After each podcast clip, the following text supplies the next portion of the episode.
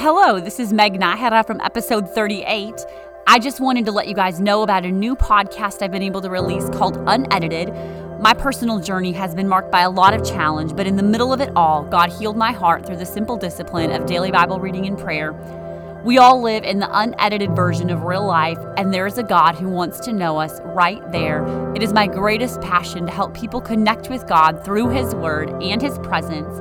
You can find the Unedited podcast wherever you listen by searching Unedited with Meg Nahera. I would absolutely love to have you join me for this journey. If you are like every other church in America, along with First Apostolic Church, we have discovered that we are in need of tools. We're in need of processes. We're in need of systems. And probably most of all, tracking when it comes to making disciples. When you join the movement, when you're a part of the disciple-making movement, um, you're going to come to a conference that's going to give you all of those things. As a matter of fact, we are bringing in Pastor Timothy Lee all the way from Singapore.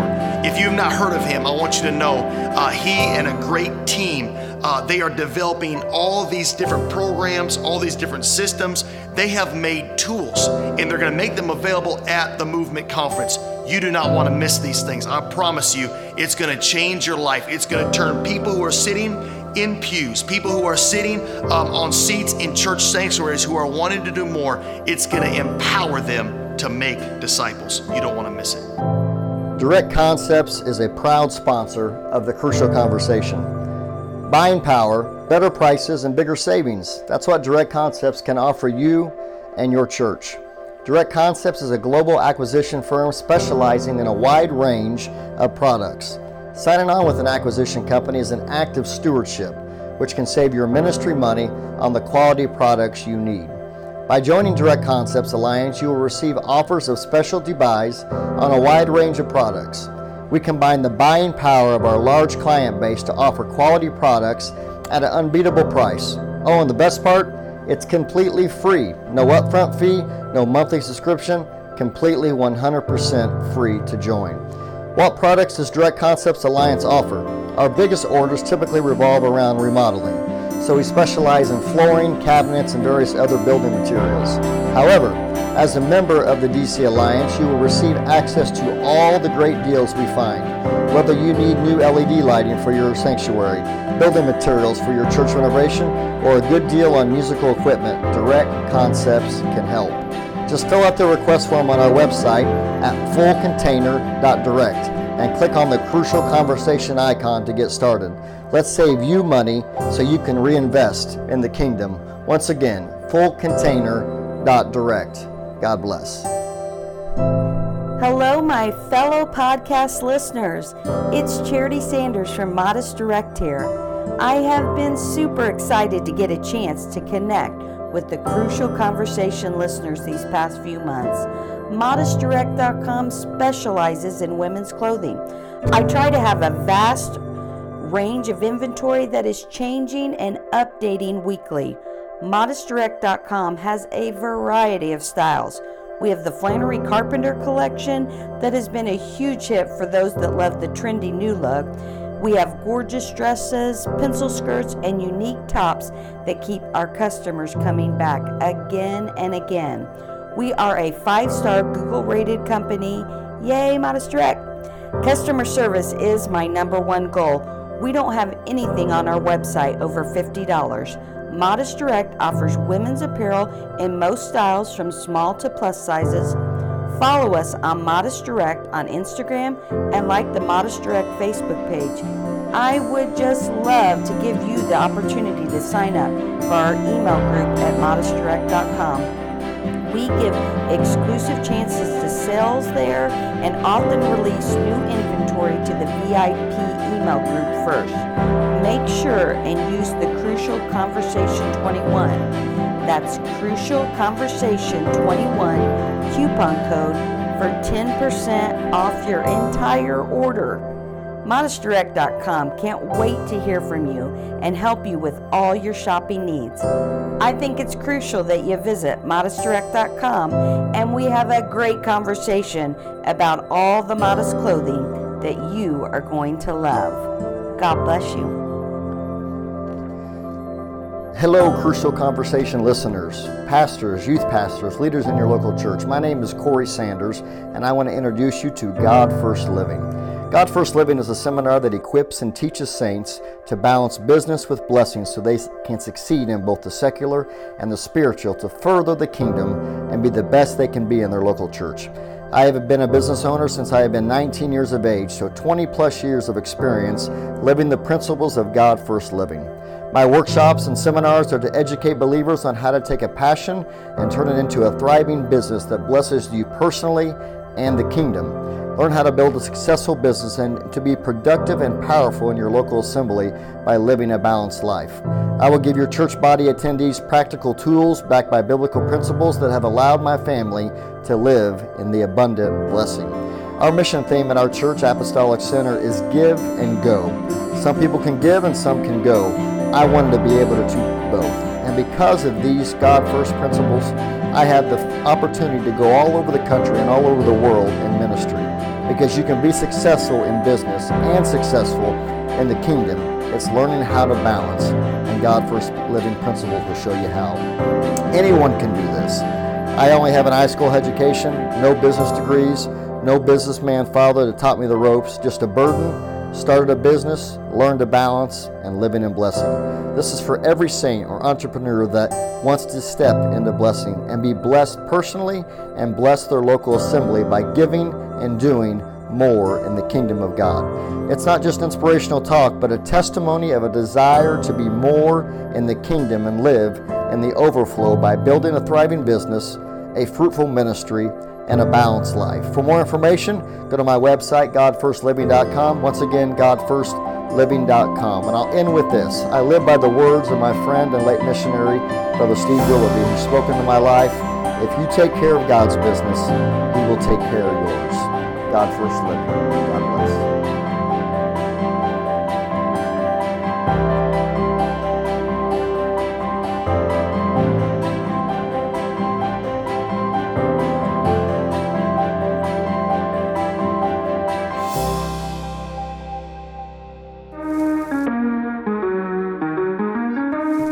Hey guys, this is Brian.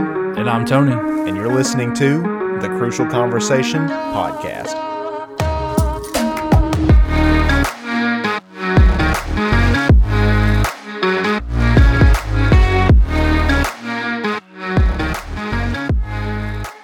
Today we welcome onto the podcast um, a guy that who is, first of all, I think is a phenomenal preacher. But the first question I'm going to ask you has nothing at all to do with any sort of ministry. I want to ask you, is your wife's spaghetti as good as Anthony Farrell says it is? My wife's spaghetti is absolutely phenomenal. And um, it's none of this bottled jar stuff. It is, the sauce comes right out of her heart. And um, it it is it is amazing. I she makes my favorite spaghetti. So yes, I'll have to back Anthony up on that one, that she makes the absolute best spaghetti. There, there's a big debate on Facebook where we're at. I don't know if you see it in Canada, but there's a debate on whether or not sugar belongs in spaghetti sauce. Does your wife put sugar in the spaghetti sauce?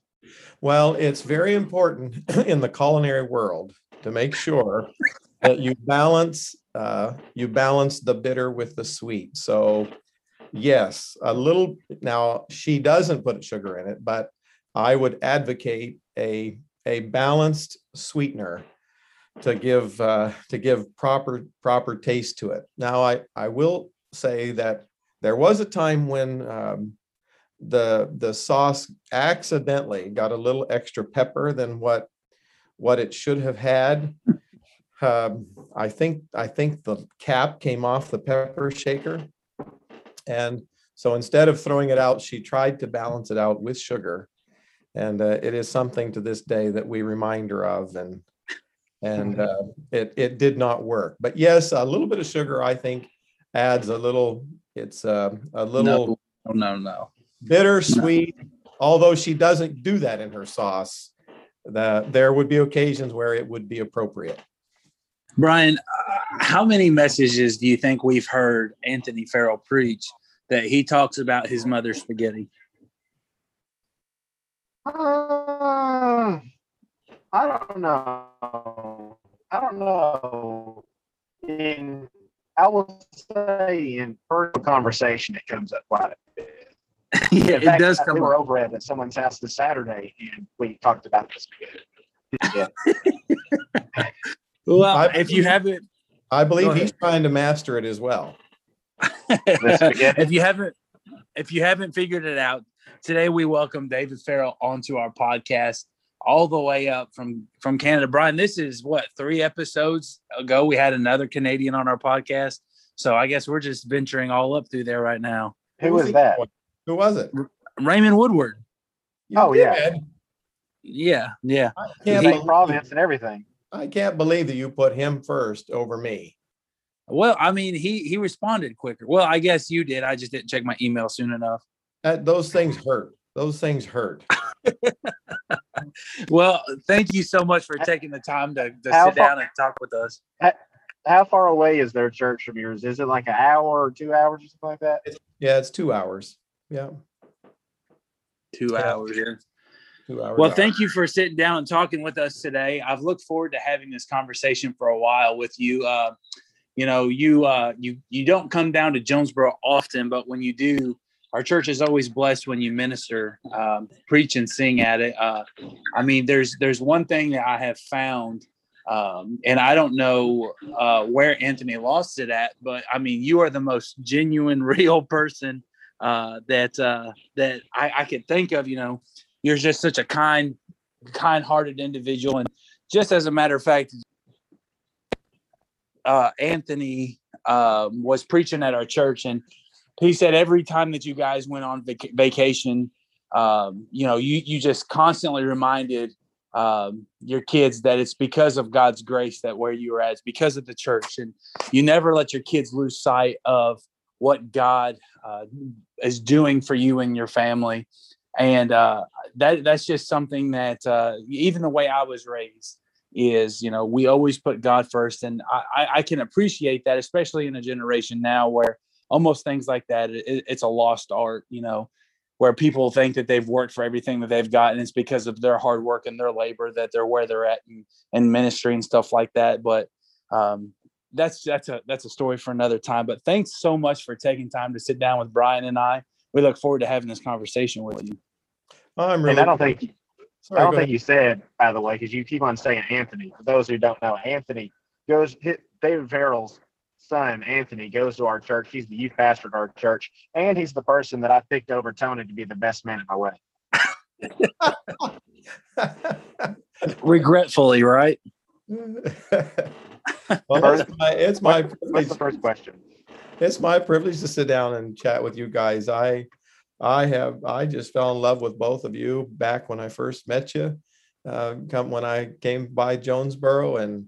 Um, I was I was there with Brian the day he got his uh, local minister's license down at Arkansas camp, and that was just a real privilege for me. And Tony, I think the first time I met you, you turned over your motorcycle to me and let me take that for a rip, and I thought, my goodness, what a he's very kind and generous, you know. I said, Lord, please don't let me crash this thing, whatever happens. that so, wasn't just any bike either, man. That was. That was that, a speed bike. That was a that was a rocket for sure. But yeah, yeah. So I have I have felt a heart connection with the both of you since uh, I first met you. Well, thanks for coming on. There's there's a lot of things that we want to talk about, but the first thing I really want to talk about is your ministry. Um, you're not you're not from Canada. You kind of uh, migrated up that way.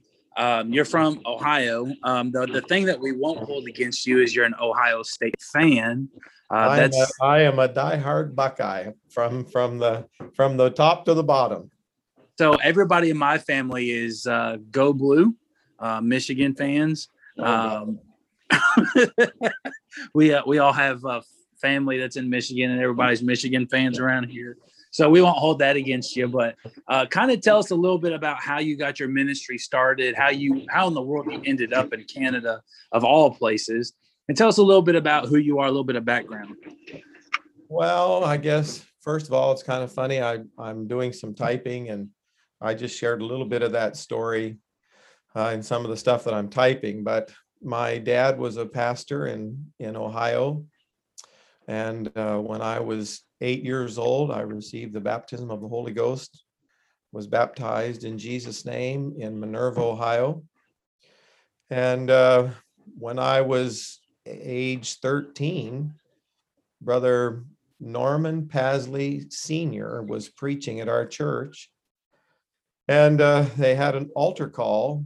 He had an altar call, and he asked me to come up onto the platform, and he laid his hands on me and began to pray for me. And when he laid his hands on me, I felt the Lord uh, call me, or I felt him speak to my heart and spirit that I was to go into the ministry. And so that's um, that was the initial start of it. And then all through high school, um, there's there's so much I could tell and share there. But uh, at the end of the day, I, I felt like I should go to A B I, Apostolic Bible Institute. And um, Brother Rose, Brother Rose was our family pastor. My my parents were originally out of Brother Rose's church in Harrison Hills, Ohio, Jewett, Ohio. And so I went to A B I. When I got there, there was this blonde-headed girl that I met on the first day, opened the door for her to let her into the school. And we just started um, sparking, I guess. Is that is that old-fashioned term, sparking? And, Never heard uh, it, but I guess that'll work. Yeah, that'll work. We just started sparking a little. And then um, it just kind of grew and developed. And so my third year Bible school, I was all set to go back to Ohio, had been invited to come to Ohio to be a youth pastor in a church. And um, boy, the Lord began to deal with my heart about coming to Canada. And I had no, I had no offers. I had no job. I had nothing. I didn't know a thing about Canada other than that's where my wife was from. Um, my parents thought I, I lost my mind. Even Brother Rose told me he was concerned about me moving to New Brunswick. And, but I felt like, I felt like the Lord had called me. I really did. I felt like he had directed my life to come here. And And again, I had nothing other than uh, no job, no nothing. I just, I'm going to pack up everything I own, and I moved to New Brunswick.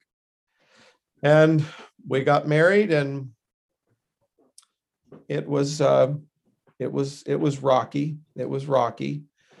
Um, Anthony has shared with me down there how Americans make fun of Canadians, and um, And I, I, I know that when I came up here, the Canadians sure made fun of this American, and it was, uh, it was rather brutal at times.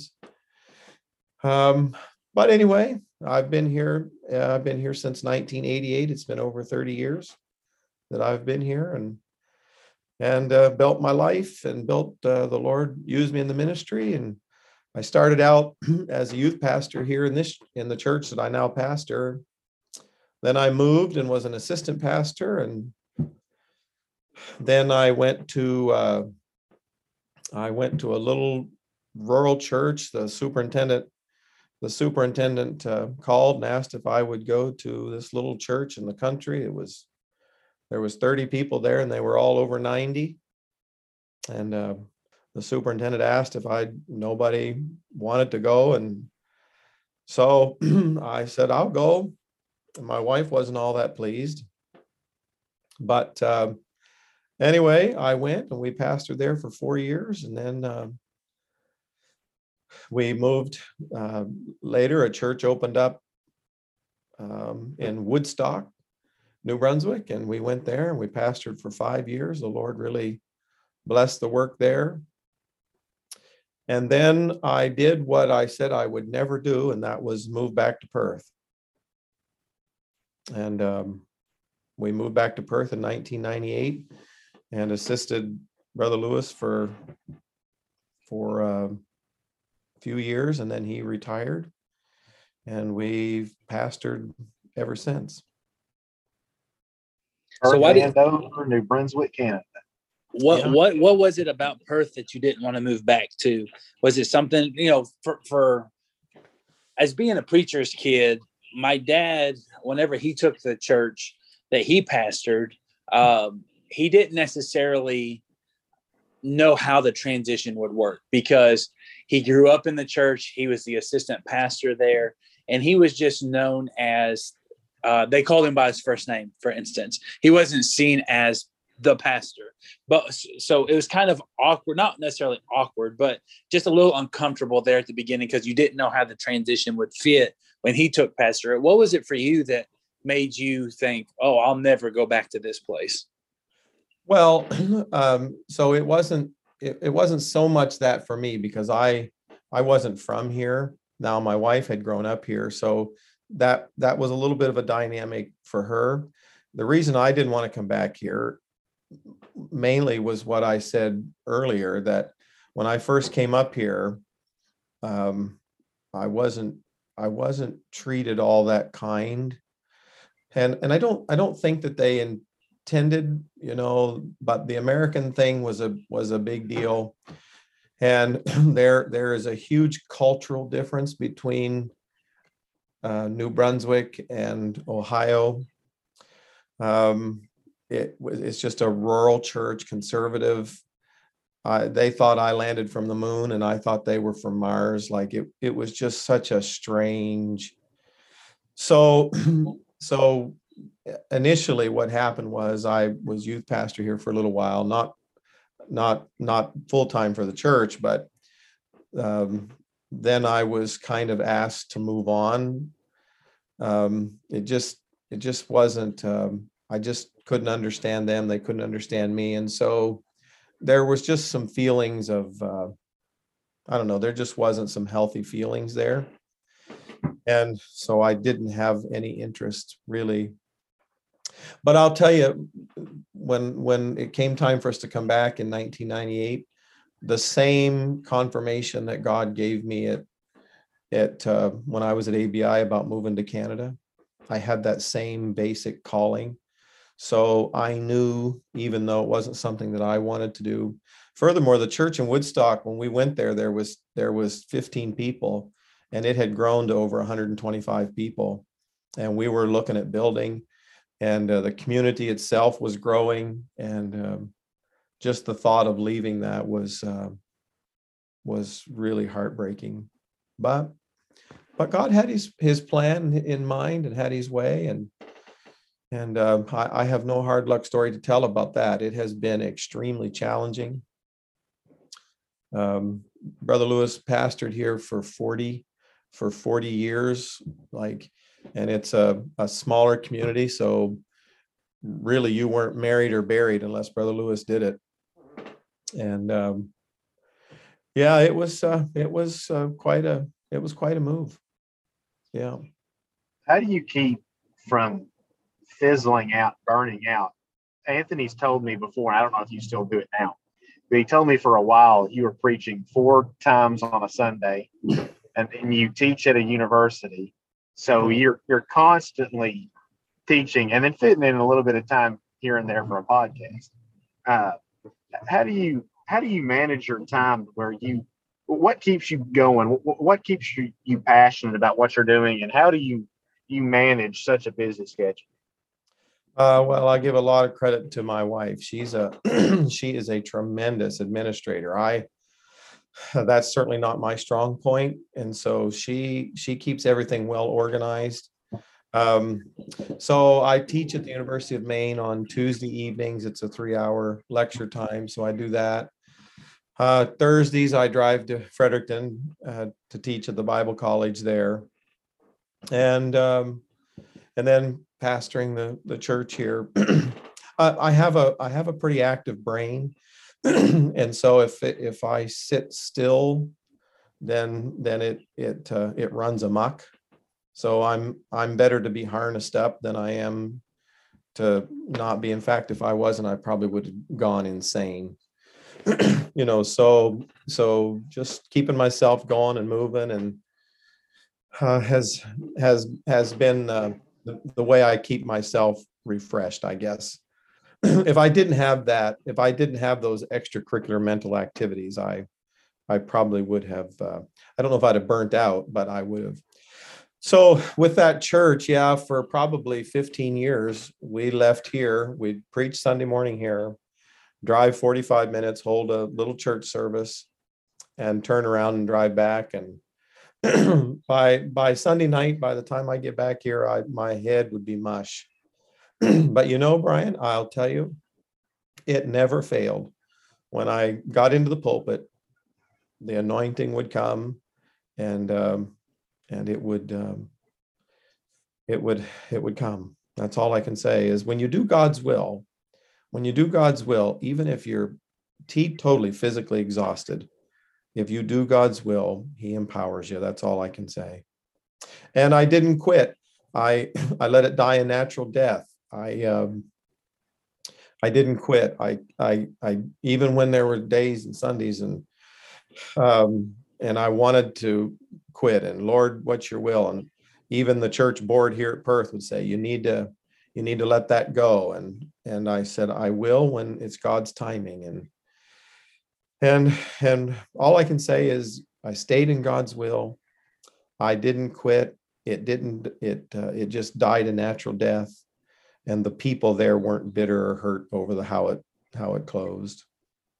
So I want to talk a little bit about um, um, kind of what you dealt with with your health, uh, because my father, he went through the same things of, you know, I, I was talking to a guy.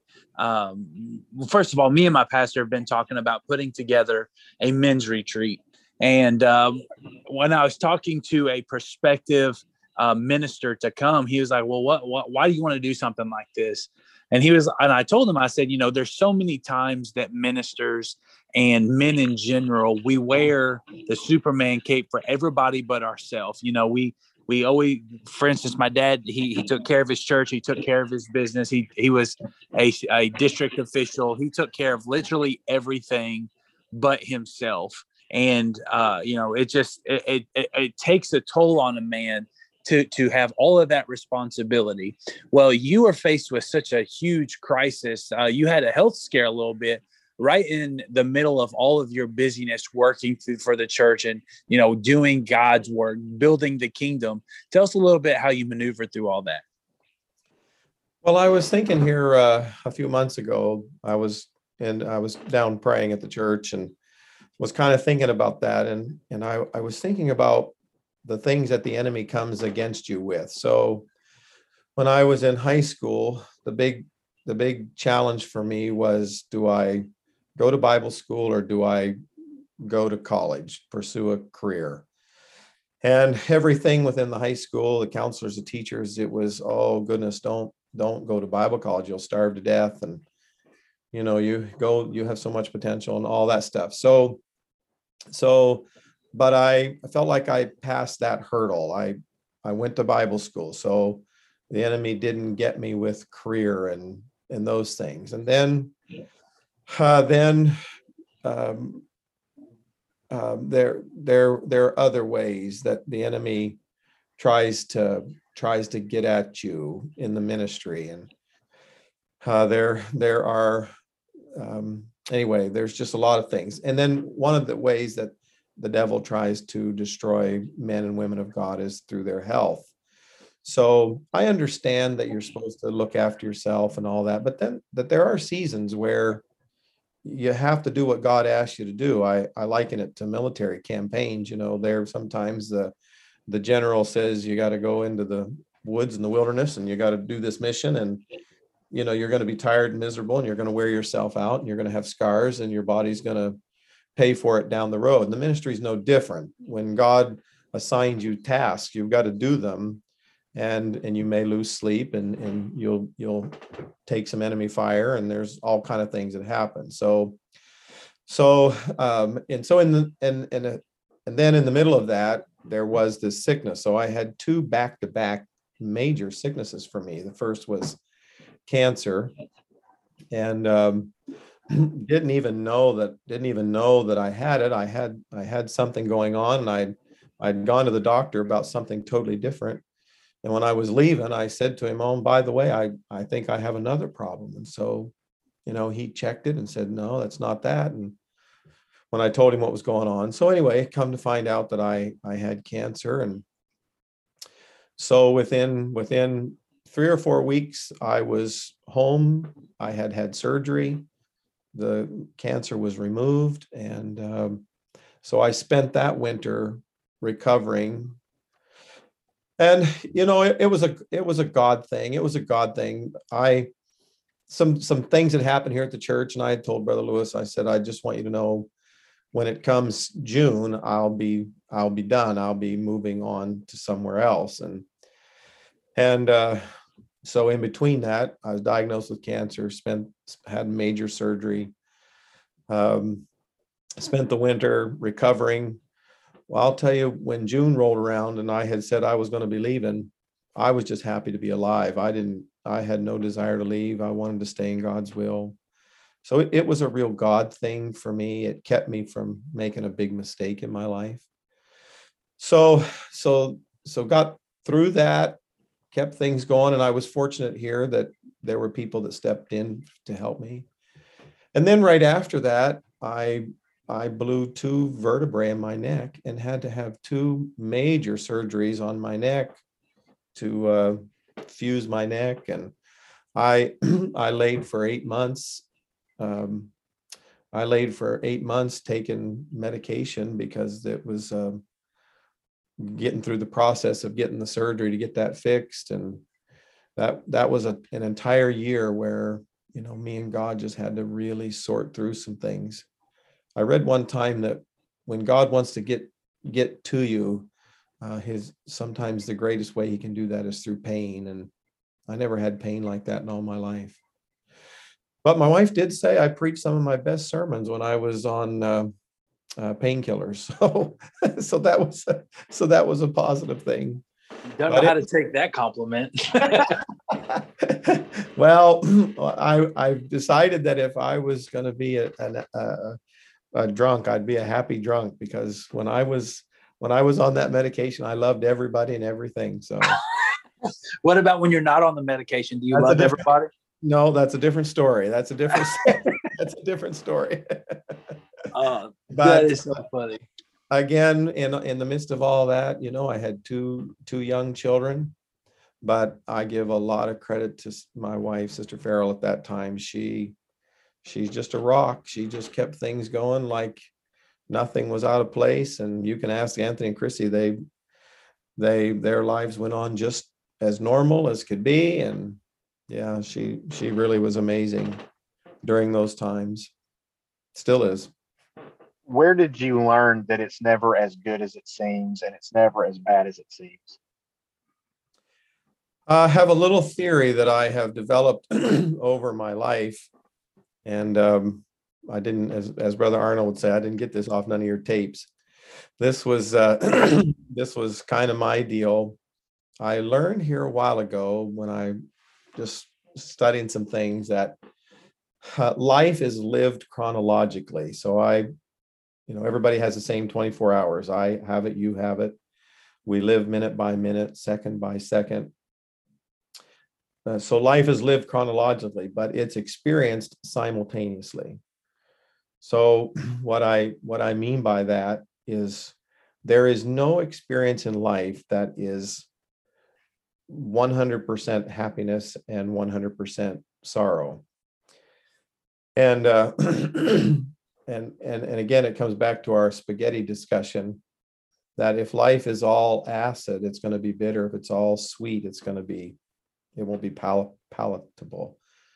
Uh, but so so life, uh, God and his great wisdom mix together uh, blessings and curses, and uh, and we experience them simultaneously. So even in the midst of my cancer and and the suffering and the pain and the surgery and uh, the surgery, you know, anyway, it, it was a near death time for me. The surgery turned sour and uh, the story was kind of horrific. But but even in so even in the midst of all that, there were so many wonderful things and blessings that happened to me.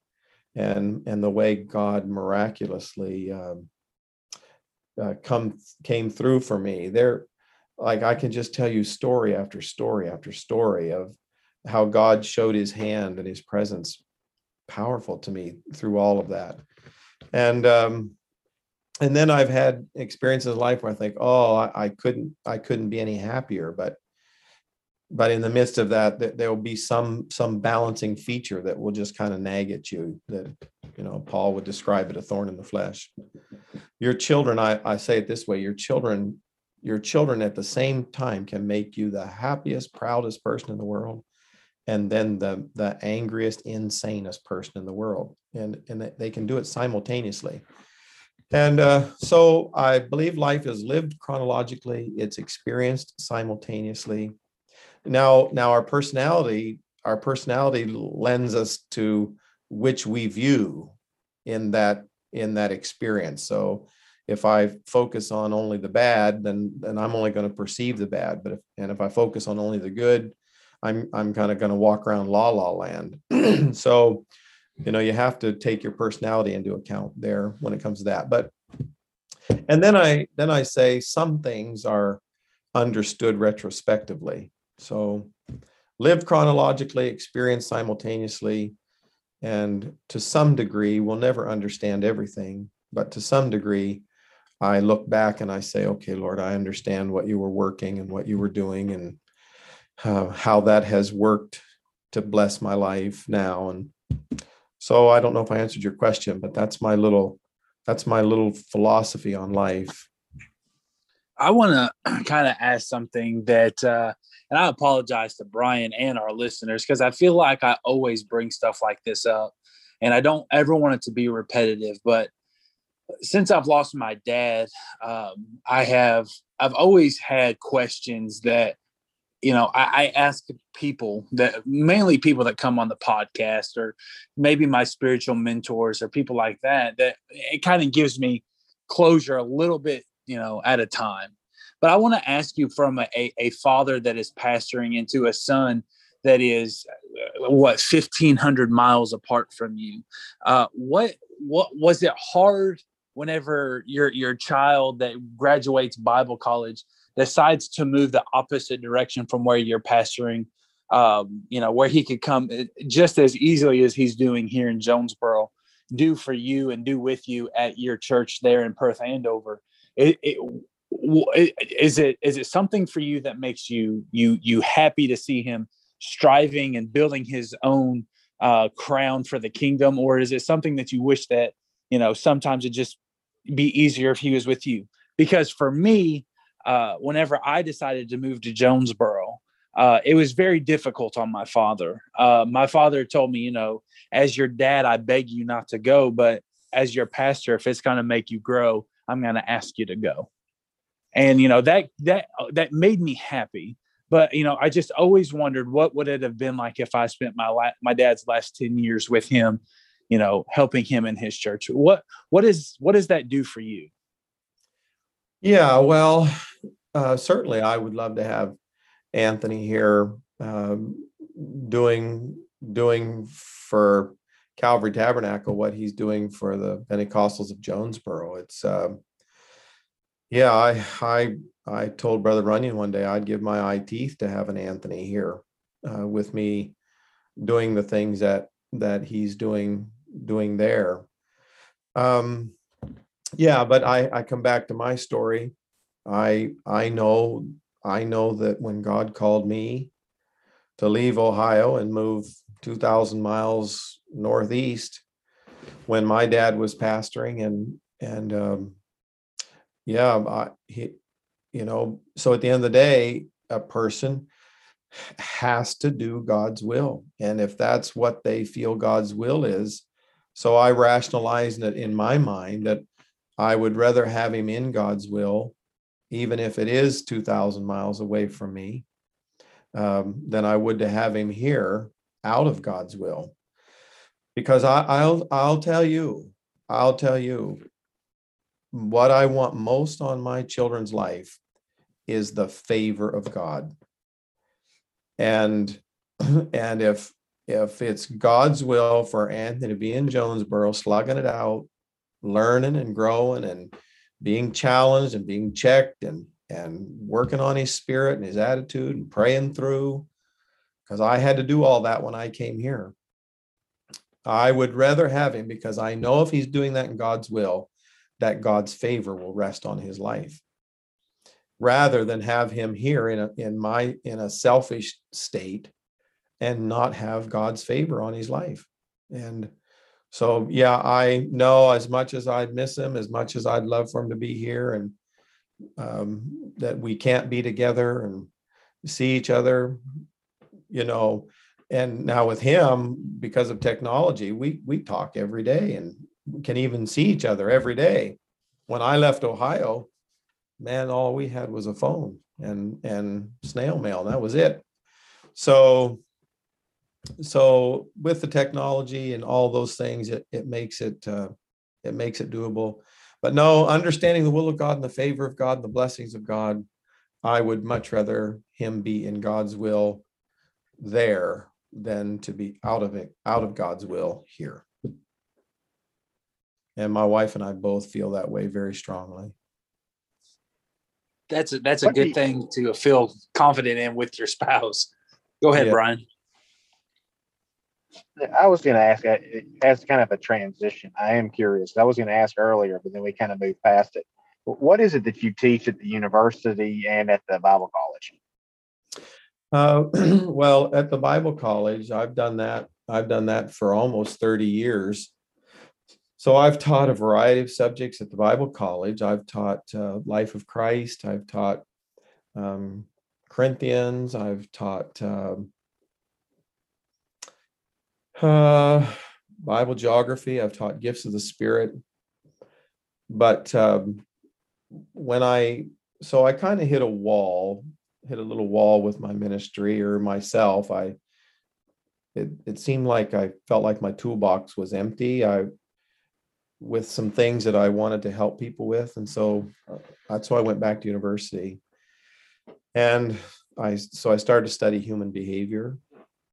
So, so my initial undergraduate degree was in human behavioral sciences. So, um, after I got my master's degree, I went back and started teaching there, and it has been in the behavioral sciences department. So it it uh, it ranges on what it is. I've taught marriage and family there. I've taught community uh, development. But for the past few years, I predominantly have been teaching uh, introduction to sociology. So what's your biggest takeaway in, in all these studies? What what is it that you that's been the most transformative for your ministry? Um, giving people some tools to unlock to unlock things in their life that go beyond.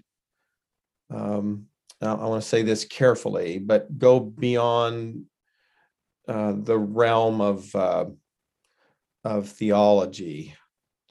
And that, that sounds terrible, because you can't ever replace the power of prayer or the Spirit of God in your life, or but there are some just tangible things that people don't realize lurk in their heart and in their mind, that, you know, if you don't know how to pray about those things, you're you're like Paul said, you're you're one that beateth the air. It's And so it's really neat to sit down and talk with people, and I can now draw on a on a, a database of of human behavioral concepts and critical thinking that can help people unlock areas of your life of their life that they know how to pray now. Okay, now we know how to pray.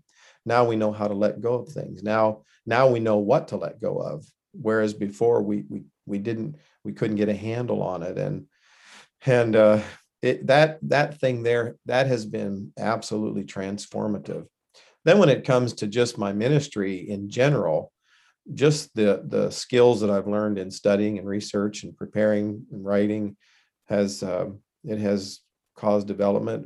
The level of scrutiny that I've had to live under academically has uh, caused me to be very conscientious about how I present myself and what I present and the things I say. And yeah, so I would say those two things in particular have been transformative.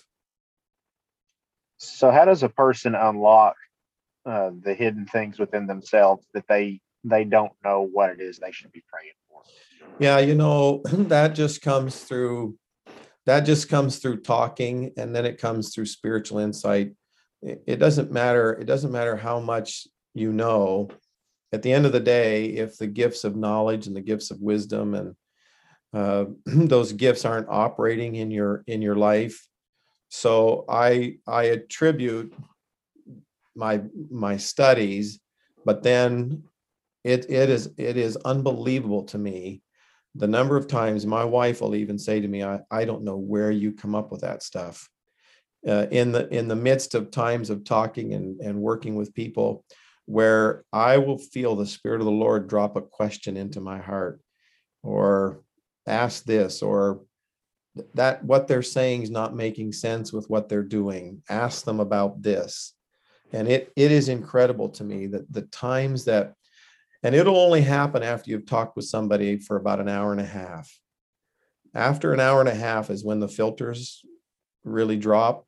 People are getting tired mentally and and psychologically and emotionally, and the filters will really drop after about an hour and a half. And then the Spirit of the Lord will direct me with a question or to point out an inconsistency. And you would not believe, you would not believe the number of times that the Spirit of the Lord will drop that in my heart, and I'll say something and they'll immediately well up with tears.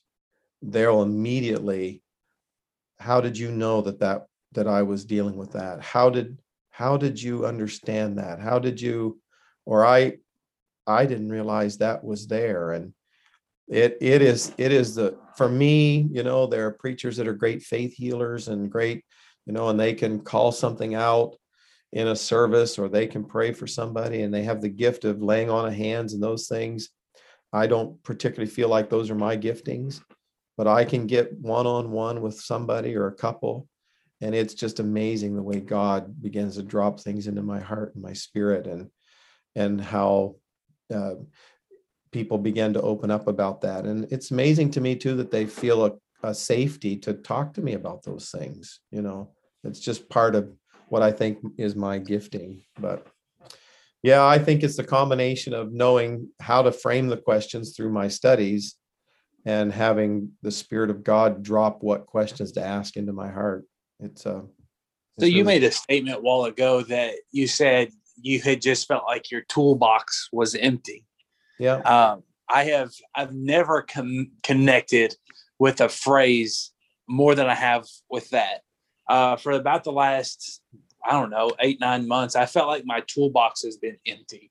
Mm-hmm. And I feel like uh, no matter what I try to put in that toolbox, um, you know, it just feels like it's not the right fit.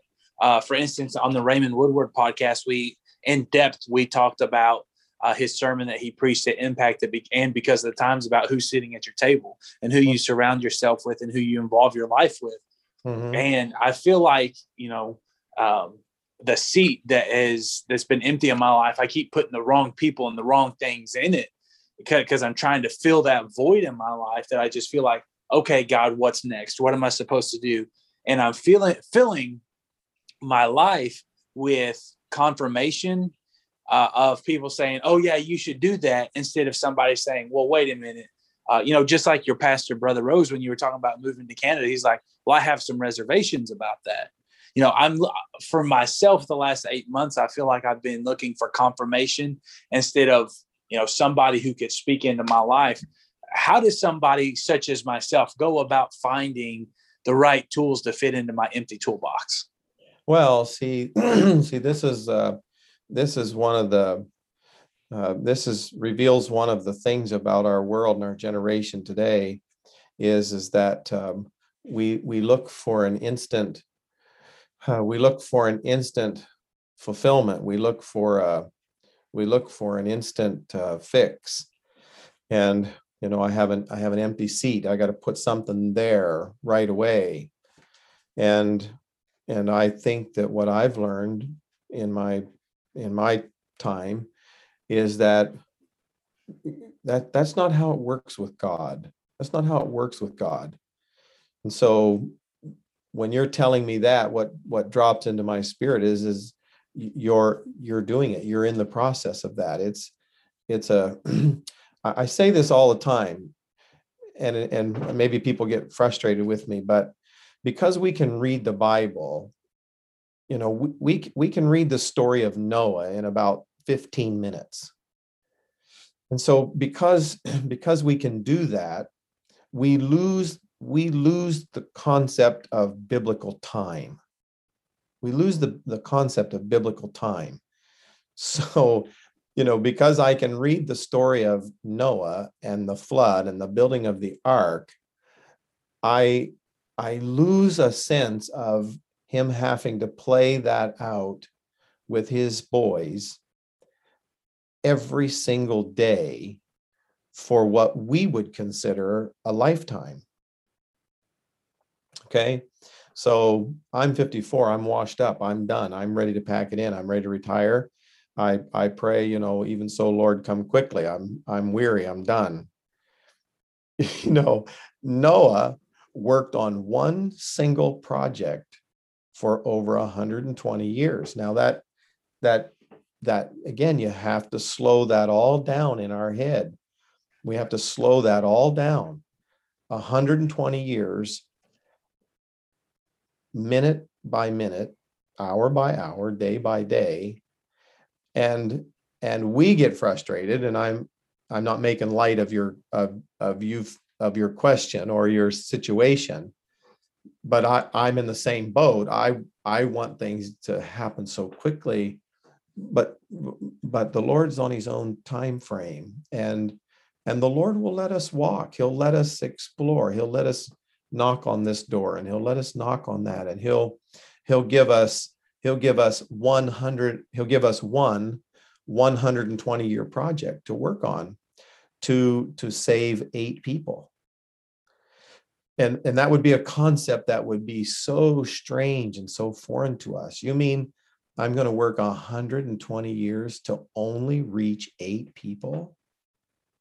That that notion would be mind-blowing to all of the church planners and growers, and you know all of the all of these things.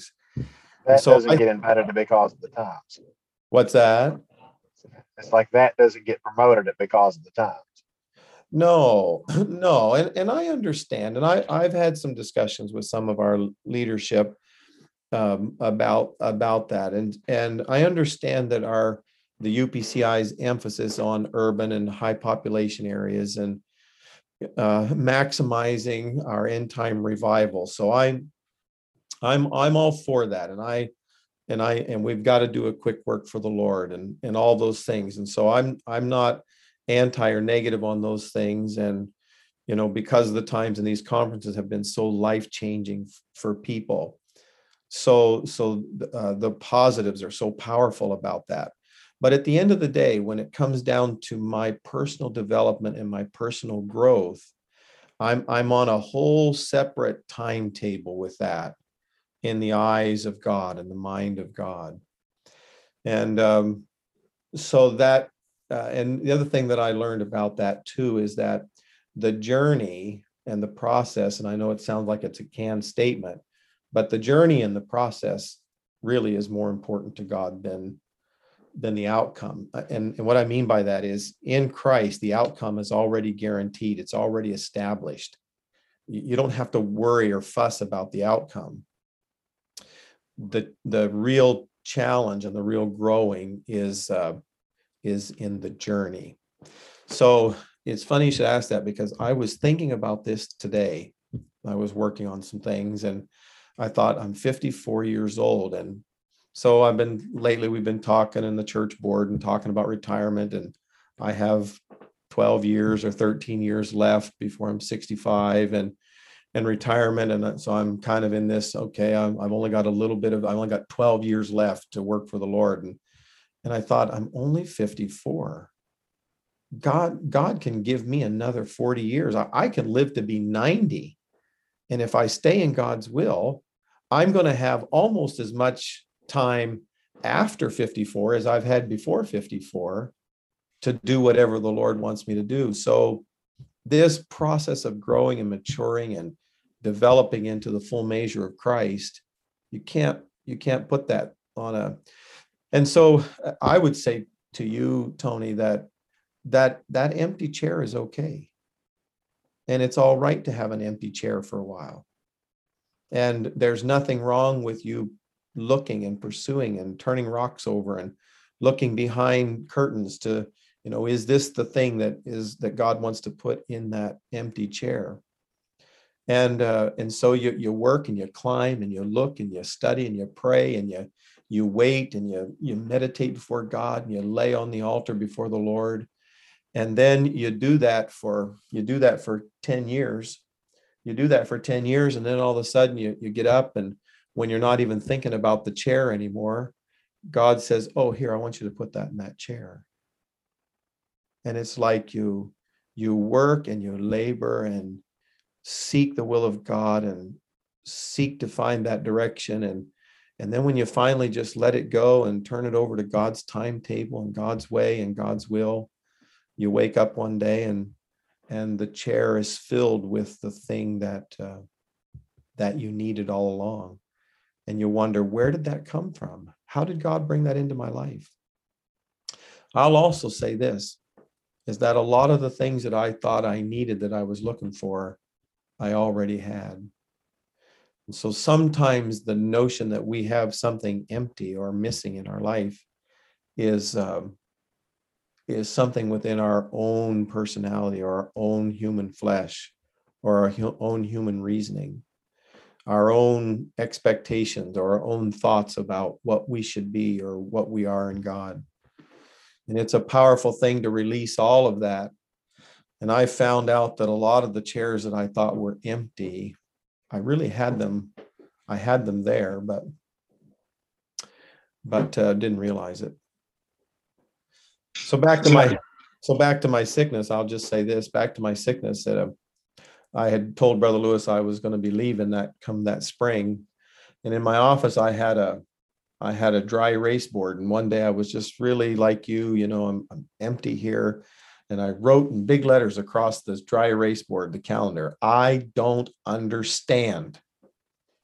And um, then anyway, I'm sick, end up in the hospital. In the meantime, my wife had cleaned up the office and remodeled it and put that dry erase board away. And so after the after the surgery, and I was laying in bed and I couldn't move and I, I couldn't hardly eat and I was in pain and I was trying to recover. Chrissy ran into the bedroom with that dry erase board, and she said, she was just a little girl. She said, "Dad, what does this mean? I don't understand." And I looked at those words, and uh, those words didn't even have any meaning because my whole life perspective had changed. And so sometimes, sometimes the empty chair or the empty toolbox is uh, is more about Um, life perspective than it is about reality.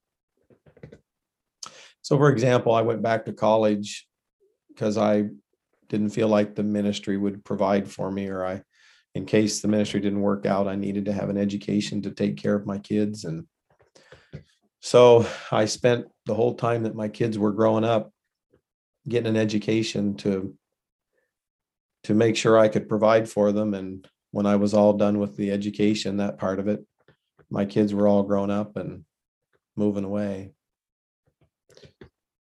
So even though it blessed me and helped me and I made some differences in my life, my chair really wasn't empty.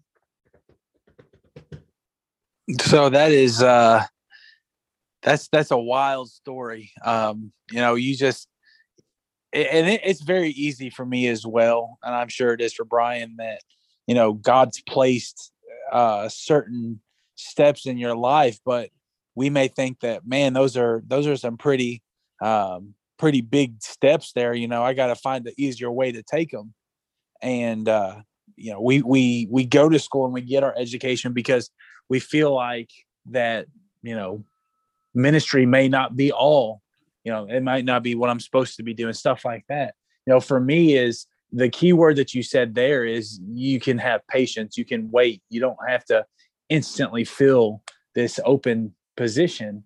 And that's the absolute hardest thing for me, is being patient. My wife will tell you, uh, my, my mother will tell you, my grandparents, you know, it's always um, what's next, what's next, what am I going to do now? You know, we, uh, as a matter of fact, we, my wife and I, we just took a long uh, weekend away. And the first day that we were at this destination, we had no plans. And the second day we were there, we had plans from A, B, C, D, you know, every hour was accounted for. And on, on that first day, I was like, man, I just, we just got to do something. We got to have structure. We need to do this. We need to do that. My wife is like, you just need to chill for a minute. You know, don't, you don't always have to have a what's next. You know, that's, that's how it's always been for me. And, you know, whenever you're, you're talking about, you know, we can read Noah's story in twelve minutes, but we don't understand it was a hundred, over a hundred years of a story. You know, I think we do a, a disservice to Noah by, you know, reading it in twelve minutes. You know, that's, that's pretty wild. His whole life is summed up. You know, you can read it in just a couple minutes, his whole life, you know, and, you know, but the, but the key thing was, is the whole time he was in God's will, and he had that patience, and he had the, the, the, the time that he knew that he was working in the, in the, in the will of God. Now that's, that's difficult for me. It, it really is. And well, I, we I don't do know. The, we do the same thing with Job. You know, how long, how long does it take to have ten kids? Uh, it's got to be a while for me. Well, you know, at the bare minimum, at the bare minimum, you have a nine month pregnancy. So if you have one child a year, so for God to restore to Job his children, that was a ten year process. So it was, it was using the chair analogy, it was ten years of, uh, of recovery just on the children's side of it. You know, we read that story, and and of course it it ends, and and Job recovered all that he had and double, and and uh, ten kids. You know, and we miss we miss that uh, we missed, at least just on the children's part, that that was at, at a minimum a ten year a ten year process, or a ten year chair filling. So yeah, it's uh it is very, very tricky. And again, this is this is separate from the revival time clock, that the end time revival time clock, the ministry time clock. This this what we're talking about here is the personal development time clock. And and God controls your time. You you may feel like uh, I've lost. I, I may feel like I lost two years of my ministry to sickness. Well, it's nothing for God to add two years on at the end. It's nothing, it's nothing for God to do that. You know, the focus in all of this, whatever you do, is stay in God's will. Stay in God's will, because he controls all time and loss and additions and everything. And if you sacrifice, or you walk through, or God sends you on a journey over here to to build an ark, to save eight people, he can add, he can add one hundred twenty years on over here, and it's nothing to him. It's nothing to him. Nothing. That's some good stuff. That's some good stuff. Uh, I want to ask an obvious question. Um, maybe it's not obvious. How do you know when you're not in God's will? Oh, that's a good question. That's a really good question. You know, people get in God's will, and they keep wanting the, they keep wanting the G P S to chirp at them that they're in God's will. I remember T D Jakes preaching a message about, about that. He, he said, I, I plugged in the destination, and I kept driving. I kept wondering if I was going the right way, if I was going the right way, and why isn't the G P S talking to me? And, and then he said, I come to the realization that the G P S talks only when it needs, only when you need to change directions. And uh, I've thought a lot about that. You know, people, God, God puts them on a life course and tells them, this is, this is my will. He confirms it. He, he does things. You, you know, I am in God's will. And uh, th- then the road gets long and windy and twisty, and, and we keep questioning, God, am I going the right way? Am I going the right way? And, you know, my dad, my dad was a, could be a little bit sarcastic, you know, and I could hear my dad saying, well, if I didn't tell you to turn, then just keep driving the way I told you to go. And, and to some extent, and this is a challenge for us, because we just can't imagine that, that, a challenging situation is God's will for us, but you know that's a that's a, a lie. It's not even it's not even correct. And so God puts us in His will. He confirms it, and then we keep asking Him, "Am I am I still in Your will? Am I still in Your will?" And the Lord's saying, "If I didn't tell you to turn, if I didn't tell you to do something else, I I didn't make a mistake. I haven't changed my mind. I have put you where I've put you. Just just stay there. And when it's time for you to turn, I'll tell you." And uh, and that's hard for us, but it's true. It's true. Yeah. So that's uh that's that's a great reference, um, you know, because I always feel like, uh, like I, I said, well, go well. What's next? What's next? What's next? Whenever, you know, God has already placed all this stuff in my life. You know, that the reference of, if I didn't tell you to turn, don't. And I've I ha- and I'll be honest with you. I'll be brutally honest. Uh, I've I've questioned, what am I doing in Jonesboro? I've questioned, what's my purpose? What's my calling? Um, why am I now thirty-one years old and I feel like I should be doing something other than what I'm doing? God, what are you doing in my life? How do you hear God's voice, Brother Farrell? Yeah. Yeah. You know, I had a, my, my doctoral supervisor asked me the same question, because I wrote that in a section of my dissertation. He said, what, what do you mean you hear, you hear God's voice? What, what is, he said, if, if you weren't talking to somebody that was theological or a Christian or had some notion of that, how do you explain to somebody hearing God's voice, hearing God's voice? So that's kind of tricky. Um, okay, with me, with me, I uh, it's just uh, I have developed a trust or a confidence in the sense or the feeling that I get that this is right, and and I have learned to be sensitive to that feeling when it just doesn't seem right, and. Uh, And, you know, yeah, so th- that with me, the way it has worked my whole life is because I, I'm not one to chase a devil behind every rock, and I I can't live in some imaginary world. It, it has to be pretty cut and dried with me, you know. Let's let's have a rational conversation here about what you want me to do, and I'll do it. And so so I have just over the years, because I, I can't play head games, I can't. I can't try to wrap my head around the surreal, or, you know, I just have to, I have to, Lord, we just have to have a sense here that this is what you want me to do, and I'll do that. And uh, so that's, that's how it has worked for me over my life. I, I would say I've only felt like I heard God speak audibly to me twice. And, and I don't mean audibly that I could hear it with my ear, but I mean audibly in my head or my heart. And both times that was to come to Perth. Once after, once at the end of Bible school, and then secondly, when um, when I had when I he asked me to leave Woodstock and come here.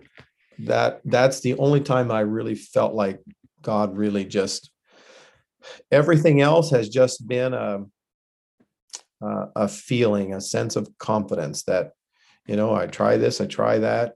This seems to, there's just a, a calm assurance that this is the, this is the way to move. And so that's how I would describe it. That's not very helpful probably, but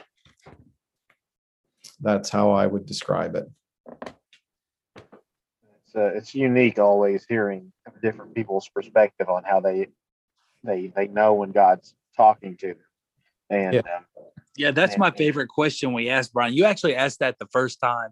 I forget who it was, But that has honestly become my favorite question we ask a lot of our guests, because everybody's different. And, you know, Brother Farrell, for you, you said, you know, you want to have a rational conversation.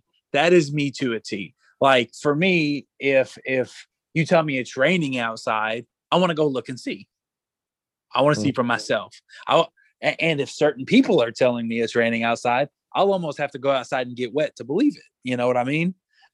And so I grew up in a I grew up um, in a setting where, you know, a lot of things were promised to me on faith. A lot of, you know, God's going to do this and God's going to do that. And uh, when not when not, when my dad was my age, he he had a, a stroke and and was left paralyzed and lived paralyzed for twenty some years. And, you know, God's going to heal and God's going to do this and God's going to do all those things. And, you know, at the end of the day, God did none of those things. And, and so you have to come to a place in your life where I'm either just going to become a doubter or an unbeliever, or I'm going to have to say, all right, I can't, I can't live in this realm of, of, um, of, of imaginations or hopeful thinking. I just have to live my life. When, when God wants me to do something, he'll give me an assurance that that's what I'm to do. And I'm going to walk in that. And, um, you know, so that's how I had to, that's how I had, that's why I developed that line of, of uh, relationship with the Lord.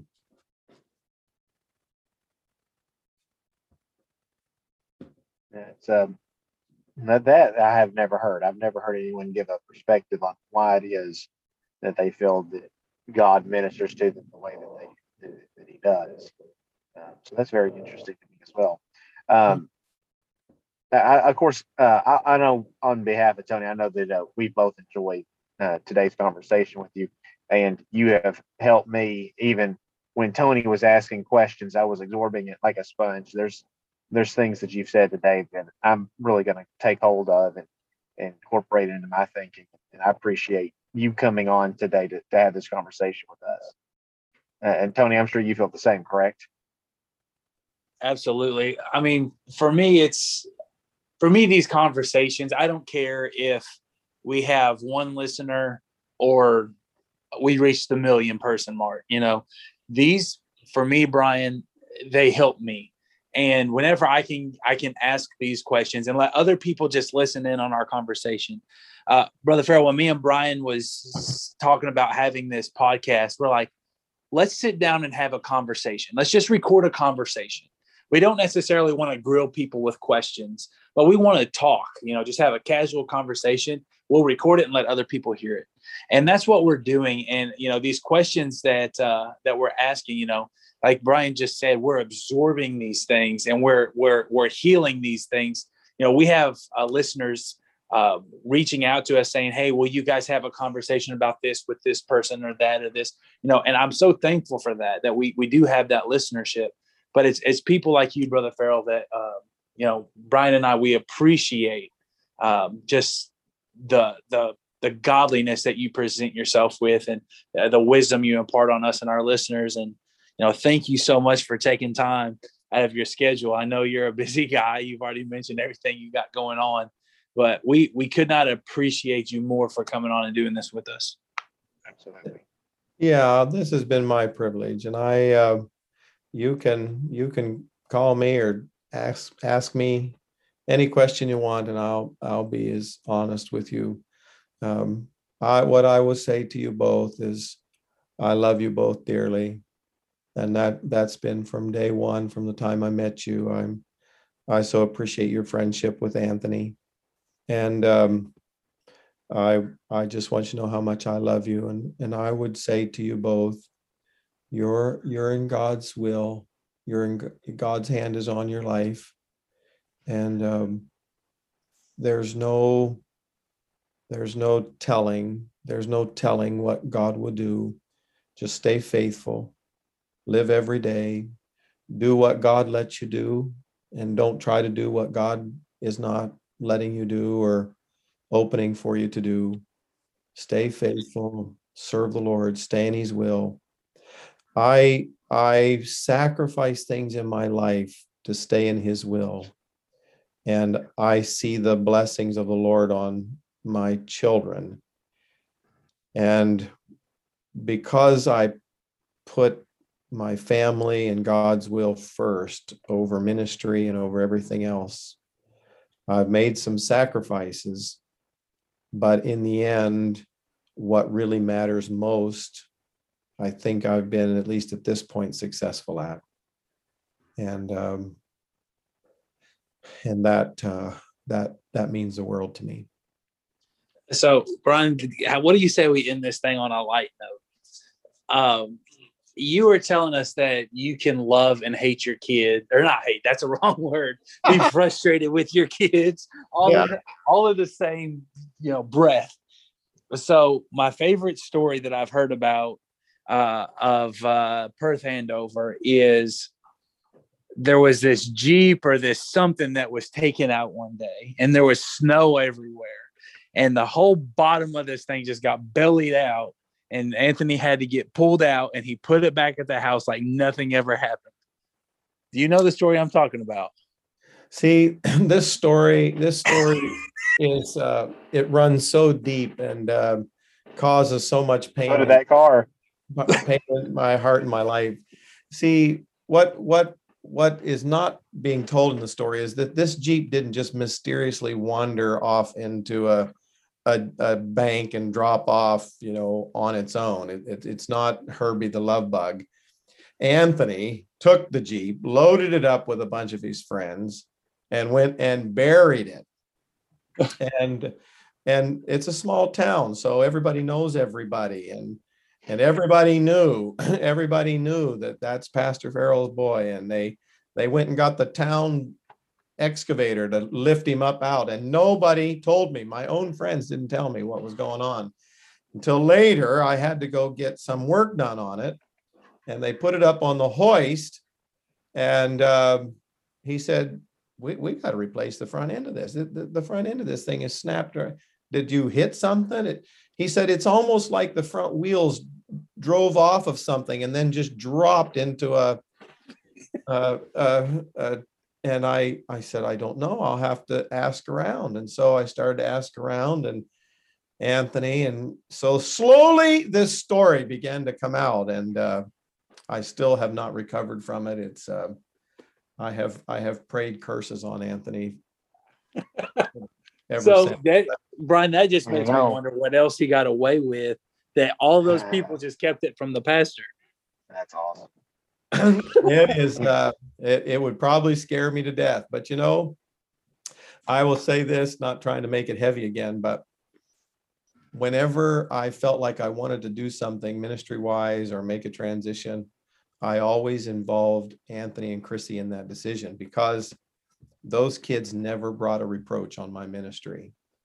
And I was not going to uproot them and mess their lives up without getting their feeling on it. I felt like they always had great respect for what I was trying to do, and I wanted to have great respect for what they needed to do. And um, that's been a wonderful thing. But that story about that that Jeep, you know, they both learned to drive in that Jeep. Chrissy, Chrissy learned to drive in that Jeep, and we drove that until the final drive was to the junkyard, and it barely made it there. And can I tell you, honest to truth, when I took that, when I took that little Kia and dropped it off there, I got in the other car and drove home. I cried all the way home. The mem- the memories, the memories, and the stories, and the the stuff. You know, it was it was. I should have took it and parked it in my backyard and let it rot. But yeah, that was that's one of the that's one of the classics that goes down. It it started to unfold, and the. The guys from the town and the, the, the, yeah, started to tell me the story. Laugh. I was like, Anthony had the right friends, Brian. Yeah.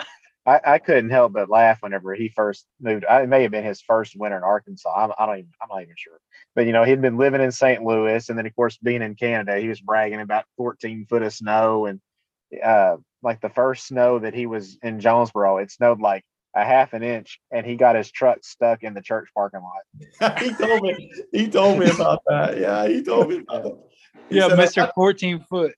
Yeah, he said, I got no snow tires. I can't do nothing. yeah, yeah, he couldn't. He couldn't get out of our church parking lot. We went up there and we're doing donuts in the parking lot because yeah. of and we everything shuts down when there's even like a dusting of snow. Yeah, so everybody goes out and parties. Well, he decided to join the party and couldn't get out of the church parking yeah. lot. Was that the little white truck, the little yeah. Ford Ranger? Yeah. yeah. That thing has went through it all, hadn't it, man? Oh, that truck has been through the mill. It was through uh-huh. the mill. Yeah. Well, Brother Farrell, thanks for your time. We're not going to take up any more of it. Uh, Brian, send us off, man. I just want to say thank you for having another very crucial conversation. Well, thank you for having me, and I hope it's been a blessing to your podcast. And if I can do anything to help both of you, I'll do it, whatever I can. How about, how about you just come and visit sometime? Well, I'll tell you, um, Canada is is absolutely ridic- ridiculous on this COVID stuff. And so it's no problem for me to go over to the States because I'm a U S citizen. The challenge for me is coming back in. They're requiring this fourteen-day quarantine. Yeah, that's what so, Brother Woodward was telling us about. He was uh, canceling all these camps because he can't afford to get back into the country because he can't well, go to church. Yeah, this is it. So yeah, I could come down and visit, no problem. But then I got to come home and sit in my house for for two weeks, you know, and I, I just can't. I just can't be away from church work and and the other things that I have to do for that long. So, but they're saying they're saying that by August first, everything should be. should be open. I still have a plane ticket that I'd purchased to go visit my family in Ohio that uh, that I haven't been able to use yet. So they're saying August the first, it's going to all open up and we should be able to travel without quarantine. So yeah, so we'll see what happens, but I would love to come down. I want well, to well, well, Tony said he would like some motorcycles. Yeah, there you go. All right, guys. Thanks for listening to a Crucial Conversation uh, podcast. Tony had said something about riding motorcycles, by the way. Oh, I see. Yeah. Oh, yeah. Yeah. Yeah. Come on down. Let's ride motorcycles together. I'm ready. I want to go to, I want to eat some Mexican food. And then I want to go down to Memphis and eat the, the, the Brazilian steakhouse. I want to go to that. Oh, Texas State Brazil. Yes. Oh, I just wish you could have been here a couple of weeks ago and had some crawfish. Oh, look, Anthony told me all about it. Yes, yes. He, he, we were talking about it, how you had, you still have the seasoning from when you came down last time to do lobster in it. Yeah. And, uh, and he said you still had. I'm really interested. I want to know what it'd be like. But hey, Tony wanted to end this on a light note. And so I'll ask this question and I'll end the recording. You can answer it off air. What is the you miss the most about living in the United States? And why is it the Second Amendment?